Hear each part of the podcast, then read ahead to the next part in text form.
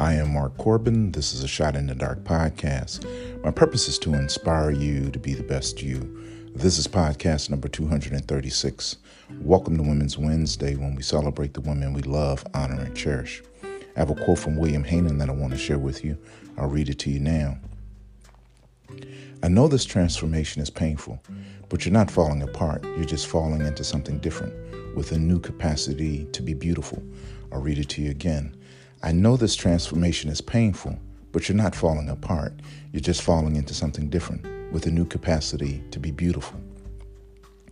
No one likes to be forced to do anything, but that is what COVID 19 has done.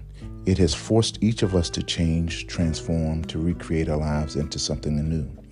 On the most difficult days, you did not think you could hold it together, but you did.